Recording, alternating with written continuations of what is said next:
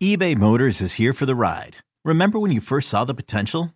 And then through some elbow grease, fresh installs, and a whole lot of love, you transformed one hundred thousand miles and a body full of rust into a drive that's all your own. Look to your left. Look to your right. It's official. No one's got a ride like this. There's nothing else that sounds like, feels like, or looks like the set of wheels in your garage.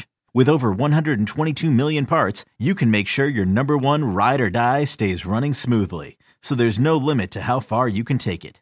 Brake kits, turbochargers, engines, exhaust kits, roof racks, L E D headlights, bumpers, whatever your baby needs, eBay Motors has it. And with eBay Guaranteed Fit, it's guaranteed to fit your ride the first time, every time, or your money back. Plus at these prices, well, you're burning rubber, not cash. Keep your ride or die alive at ebay motors dot com. Eligible items only. Exclusions apply.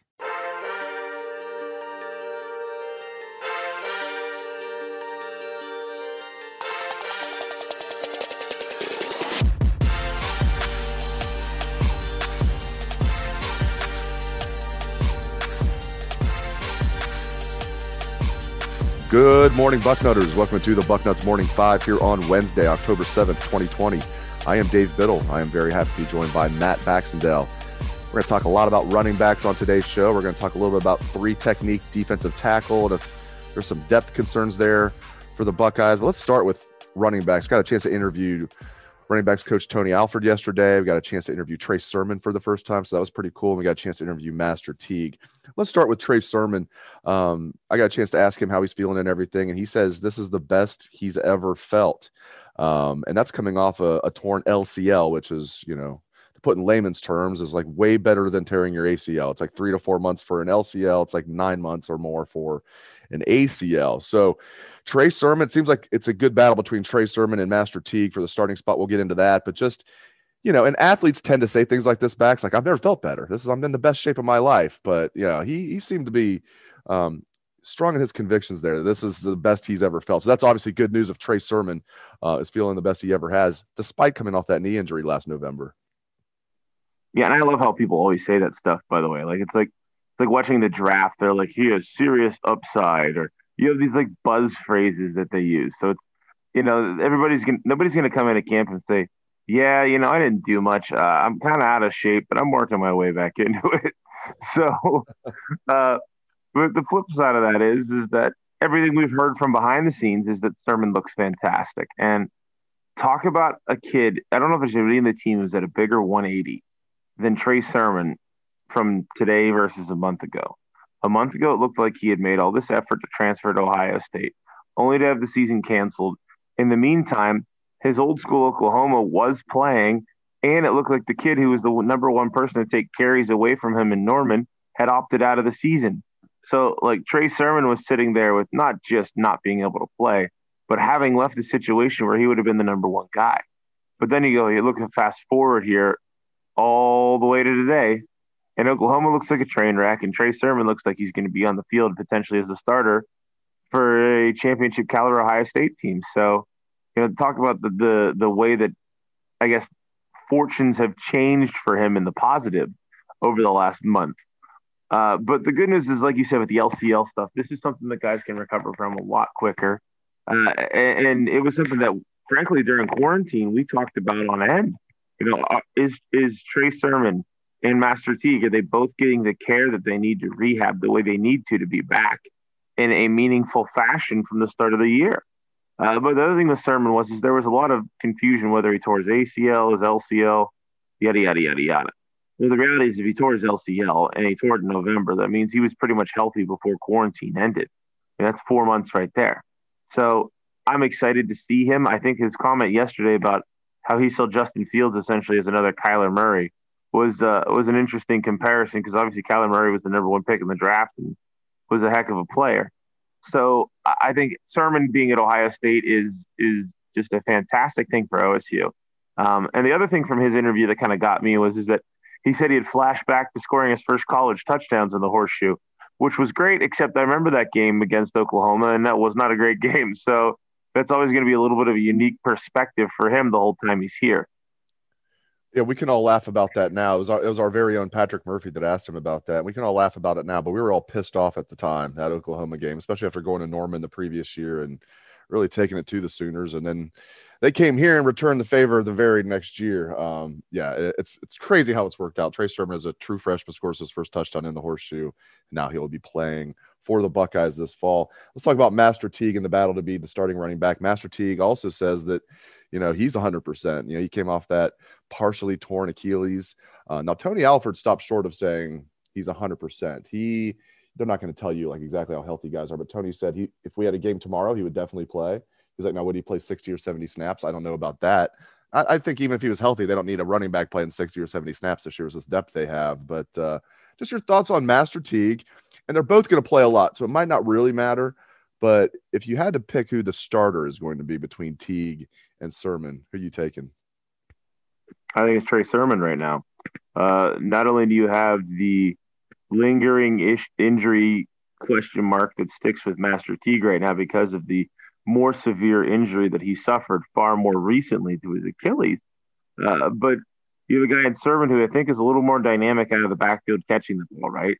He, he he's not J K. Dobbins, but he has a similar style, if you will, in that he's going to be able to, to swing out into the flats and get that ball on a passing play and move downfield, whereas Teague is more of a running back. He's a, more of your classic back. The comparison a lot of people have made watching him is Eddie George, right? And you know what? I, I think it's a good thing that Master Teague is is being maybe a little cautious, working his way back in. He's a guy who really benefits from the season delaying. Like for the rest of everybody else, like in the big picture, you know, not starting the first weekend in September stinks. Starting October twenty-fourth is far later than it needed to be. But for Master Teague, it may be the perfect time to start for him to be on board to play as much as possible. Um, let's not forget, this is a guy who was top ten in the Big Ten last year in rushing as a backup. This is a guy who, who, you know, had he had the opportunity of a starting tailback last year, would have had a gigantic season. So, you know, we can't just overlook him or discard him to the side because we think that Trey Sermon's the newest shiny object in the backfield. Master Teague is a big-time player. But I do think, at least early on, you're going to see Trey Sermon with more touches until Master Teague's injury situation is sort of so fully vetted in game settings and seeing how you react. Because, you know, a lot of us have, have, have recovered from injuries before, and then you come back and you think you push yourself, but you don't have that same adrenaline drive that you have in a game, right? So Master Teague, in my mind, is not going to be healthy until I see him opening day go out and tote the ball ten times. And then I'm going to say, okay, if he feels better the next week and is ready to play, then he's officially healthy. But I do think Trey Sermon coming out of this is at least going to be sixty forty in carries, maybe higher, just because of the injury situation. Those are obviously the top two guys, and then they have four other guys that are in the mix um, with Marcus Crowley. He's also come. He's coming off a torn A C L, and he's not ready yet. Like, he's practicing, but they said he had a little setback. He, if they had a game tomorrow, he would not play, it sounds like, Marcus Crowley. Steele Chambers is healthy, redshirt freshman. And back to Marcus Crowley for a second. He looked good as a true freshman last year before that A C L, um, but again, he's not one hundred percent yet. Steele Chambers is healthy. Uh, played a little bit as a redshirt freshman or as a true freshman last year, but played in four games or less, so he was able to redshirt. They have a walk-on that they're really high on backs. He's getting a lot of positive words from Ryan Day, from Tony Alford. That's Xavier Johnson, a third-year sophomore. Xavier Johnson's a guy to keep an eye on. Buckeye fans, number twenty-five, could see the field this year. And then true freshman Mayan Williams. I don't think he's going to play a lot, but um, they're impressed with him. They're glad he's there, and he's kind of a different style back of, of the other guys. A lot of the other guys are kind of taller backs. Uh, Mayan Williams, five eight, two twenty-five, will run you over. He came in in great shape. Uh, just your thoughts on Chambers, Crowley, Xavier Johnson, Mayan Williams. Well, obviously, if Crowley was healthy, he'd be the number three guy out, in my opinion. Um, I, I love the way he runs. He's like a bowling ball out there. Uh, but, you know, he's not healthy right now. Um, I, I don't know if we're going to end up seeing him healthy enough this season to really be a major contributor. You know, he had a much later in the year A C L tear. We haven't really, you know, had the full opportunity for recovery just with the whole quarantine not being allowed to really push him the way he needed pushed to recover from that A C L. I mean, that's that's a grueling recovery to be back in nine months. Like, people casually shrug their shoulders, like, yeah, about nine months on an A C L. Man, I remember it was twelve to eighteen months, fifteen years ago, right? Like people say now you tear your A C L, you come back even stronger afterwards, and it's a shorter time period. Well, that's because they have these multiple day therapies and these cryo treatments and all these pools you're supposed to run in and everything else, right? And none of that was available for a couple months. So I'm not as optimistic on Crowley being a big contributor this year. I'm going to have to see it.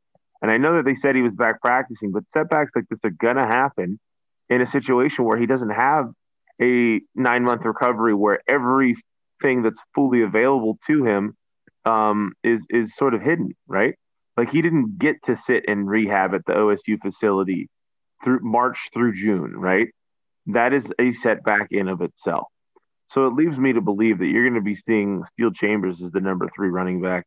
Uh, I think he's probably the guy the coaching staff trusts the most as the number three spot.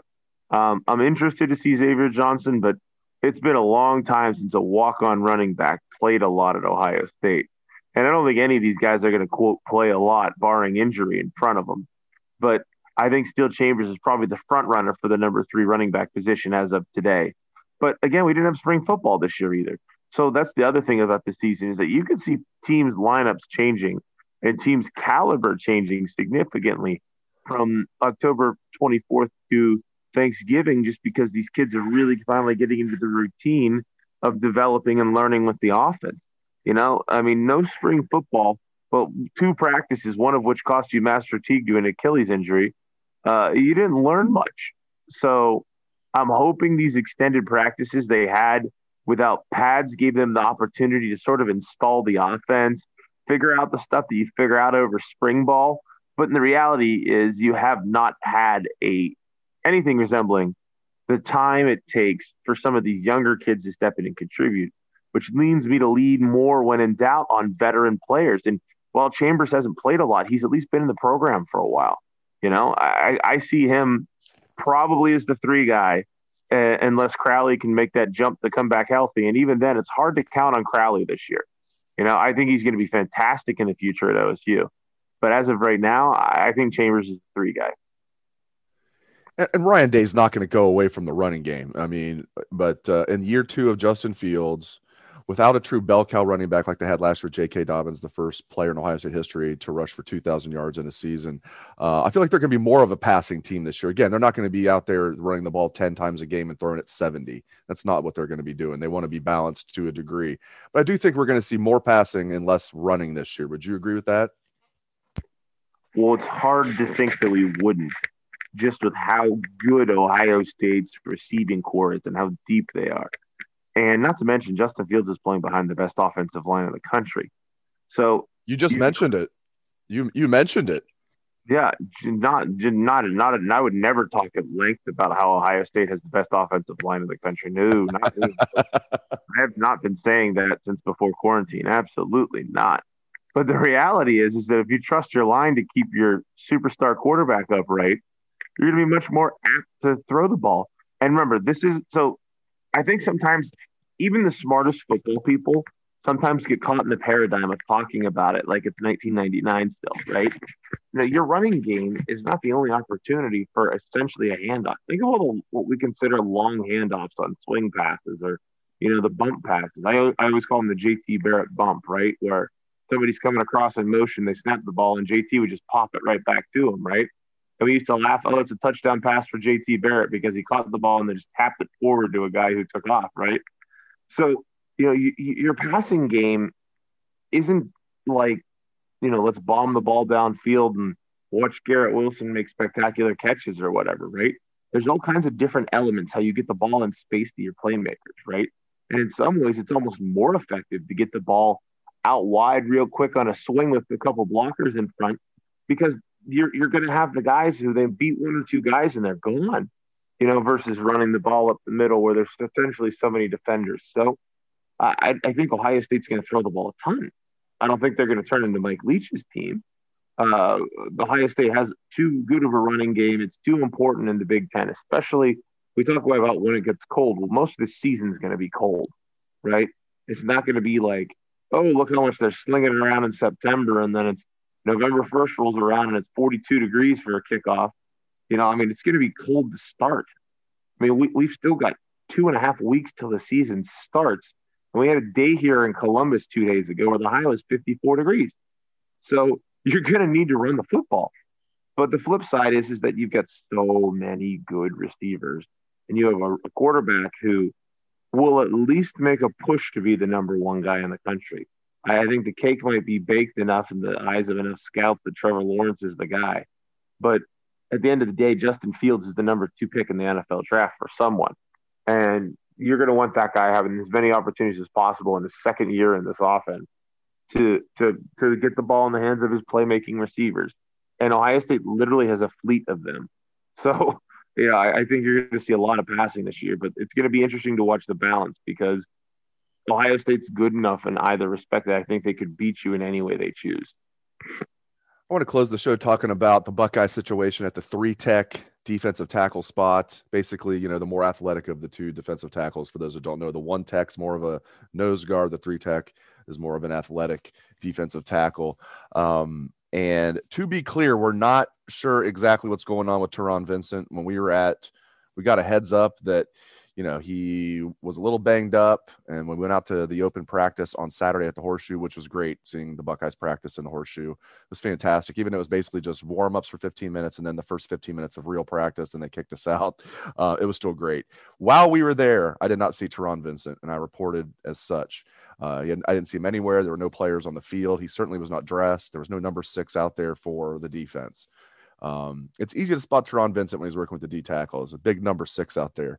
Uh, so I didn't see him. And I had a spokesperson from Ohio State reach out to me and say, hey, you might not have seen him when, when the media window is open, but he is here.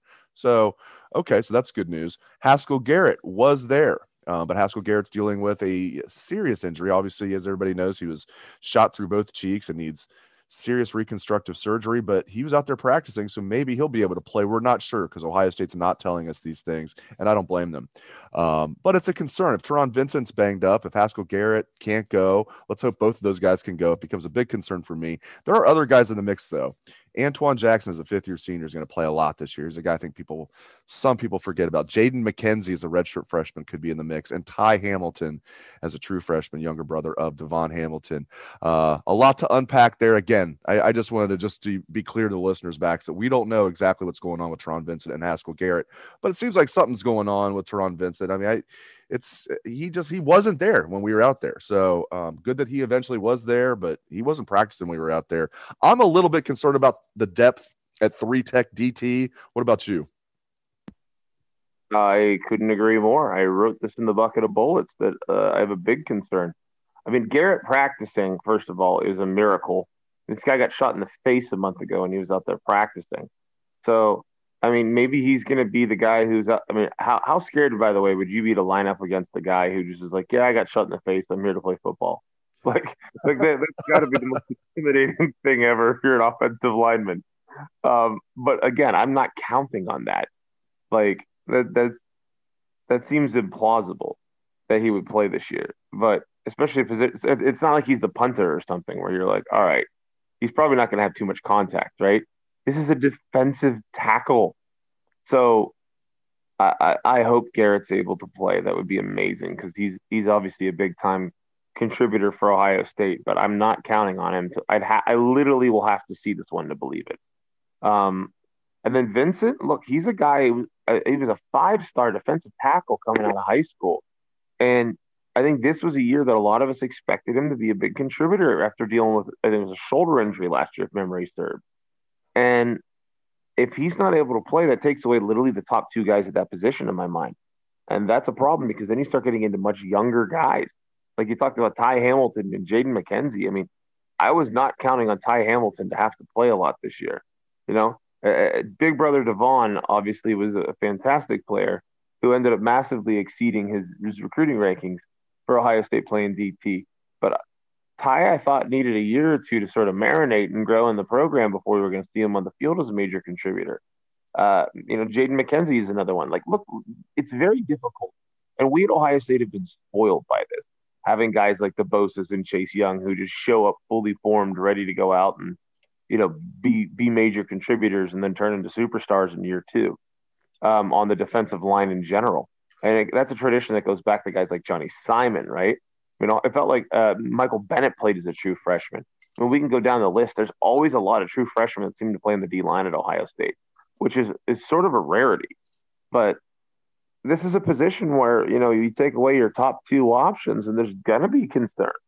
You know, uh, I think it's it's something that we talk about how good the defensive line is supposed to be this year. Uh, but there, there's a lot of uncertainty at the defensive tackle position. And, you know, that that hopefully this is this is us just nitpicking, right? Maybe this is the equivalent of, you know, being concerned about the fourth-string tight end. But in reality, I'm sure this is a conversation the coaching staff has had at O S U is, all right, how do we cover for this? You know? And I, I think I think it's going to be real interesting to see if Teron Vincent is not at the next open practice. It's another thing, too. They didn't say he was practicing. They just said he's here. Right. I mean, he was the guy right. riding an exercise bike on the side. Was he there in street clothes, you know, supporting his team? We don't know any of that. And normally, like, from my limited experience going to practices, and obviously you've covered way more of them than me, but from my limited experience of going to these practices, O S U typically lets the media in, like, right after the players get out there. And then they watch them sort of warm up. They go through, like, you know, some basic warm-up drills. They they do some stretching. And then they get into a couple, like, basic positional warm-ups. And then Jerry Emmett, God bless him, comes over and says, it's time to leave, guys. So you, you see the injured guys on the side on a bike maybe, and they're kind of aside, but or they'll kind of go through the, the early motions, and that's it, right? They're usually not just not there, right? That's been my experience the times I've gone to O S U's practice. It's rare when they're just not there. And that makes me wonder what was going on there, and rightfully so with everybody else who asked the same question. Great stuff, as always, from Matt Baxendale. And quick programming note, we will interview Ohio State defensive line coach Larry Johnson today at noon Eastern. So we will learn more about the three tech defensive tackles at that time, and we will report what we know on Bucknuts. Thanks again to the People's Champ, Matt Baxendale, and thank you to all of the listeners out there for tuning into the show. If you like the show, leave us a five-star review. It really helps. Thanks again to Bax. Thanks to the listeners. Have a great day, Bucknutters.